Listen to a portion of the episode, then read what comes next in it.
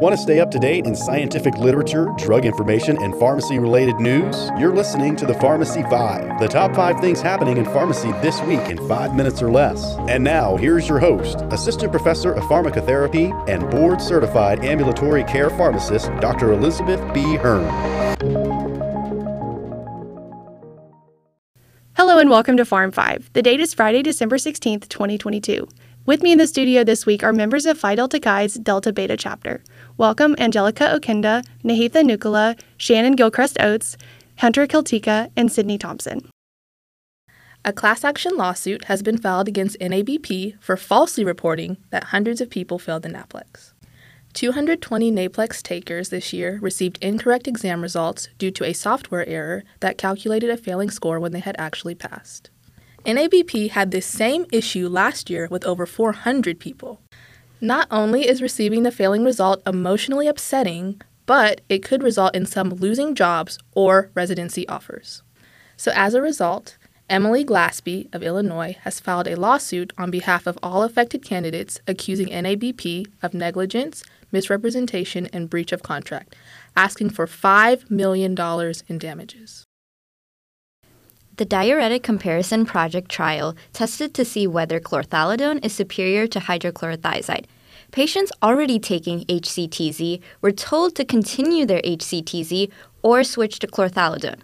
The primary endpoint was the time to non fatal events like stroke, MI, revascularization, or hospitalization. There were more adverse events, such as hypokalemia with chlorthalidone, but there was no difference in cardiovascular events or death. As many pharmacists know, chlorthalidone was considered the superior thiazide diuretic in hypertensive patients for years. But this trial found no better morbidity or mortality benefit with chlorthalidone. On Tuesday, the FDA granted accelerated approval for a new drug named Krazati, also known as adagrasib, that is used in adults with KRAS G12C mutated non small cell lung cancer. If you remember, back in February, we discussed this drug being submitted to the FDA for approval and it is finally fully approved. Side effects can include nausea, vomiting, musculoskeletal pain, and loss of appetite. Krazati is used in patients who are not responding to the first line treatment for difficult to treat KRAS mutation. Krazati will be prescribed as a 600 milligram tablet twice a day. More studies will be conducted to see if Krazati could potentially be used as a monotherapy or even a combination drug. Prescribing pharmacists? You heard that right. Last week, ASHP recognized that pharmacists can prescribe hormonal birth control in 20 states.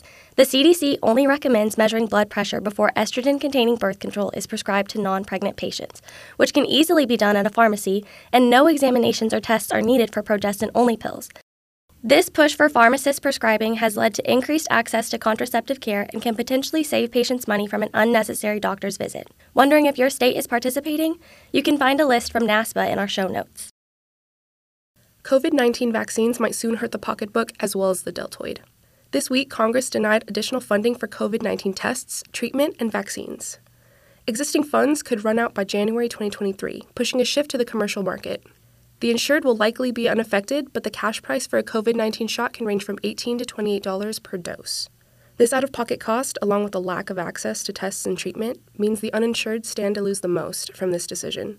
In an attempt to support this community, the CDC has proposed a Vaccine for Adults program for funding so that the uninsured can get vaccines like COVID 19, but Congress has yet to approve it.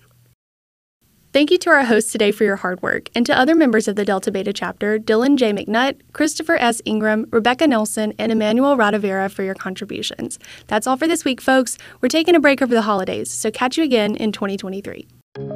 Thanks for listening to Pharmacy 5. References for today's episode can be found in the show notes. If you'd like to contribute breaking news and hot topics in pharmacy, find your host on Twitter or TikTok at Liz Hearn PharmD. To receive your weekly update, follow our show, Pharmacy 5, wherever you listen. And we'll see you again next week.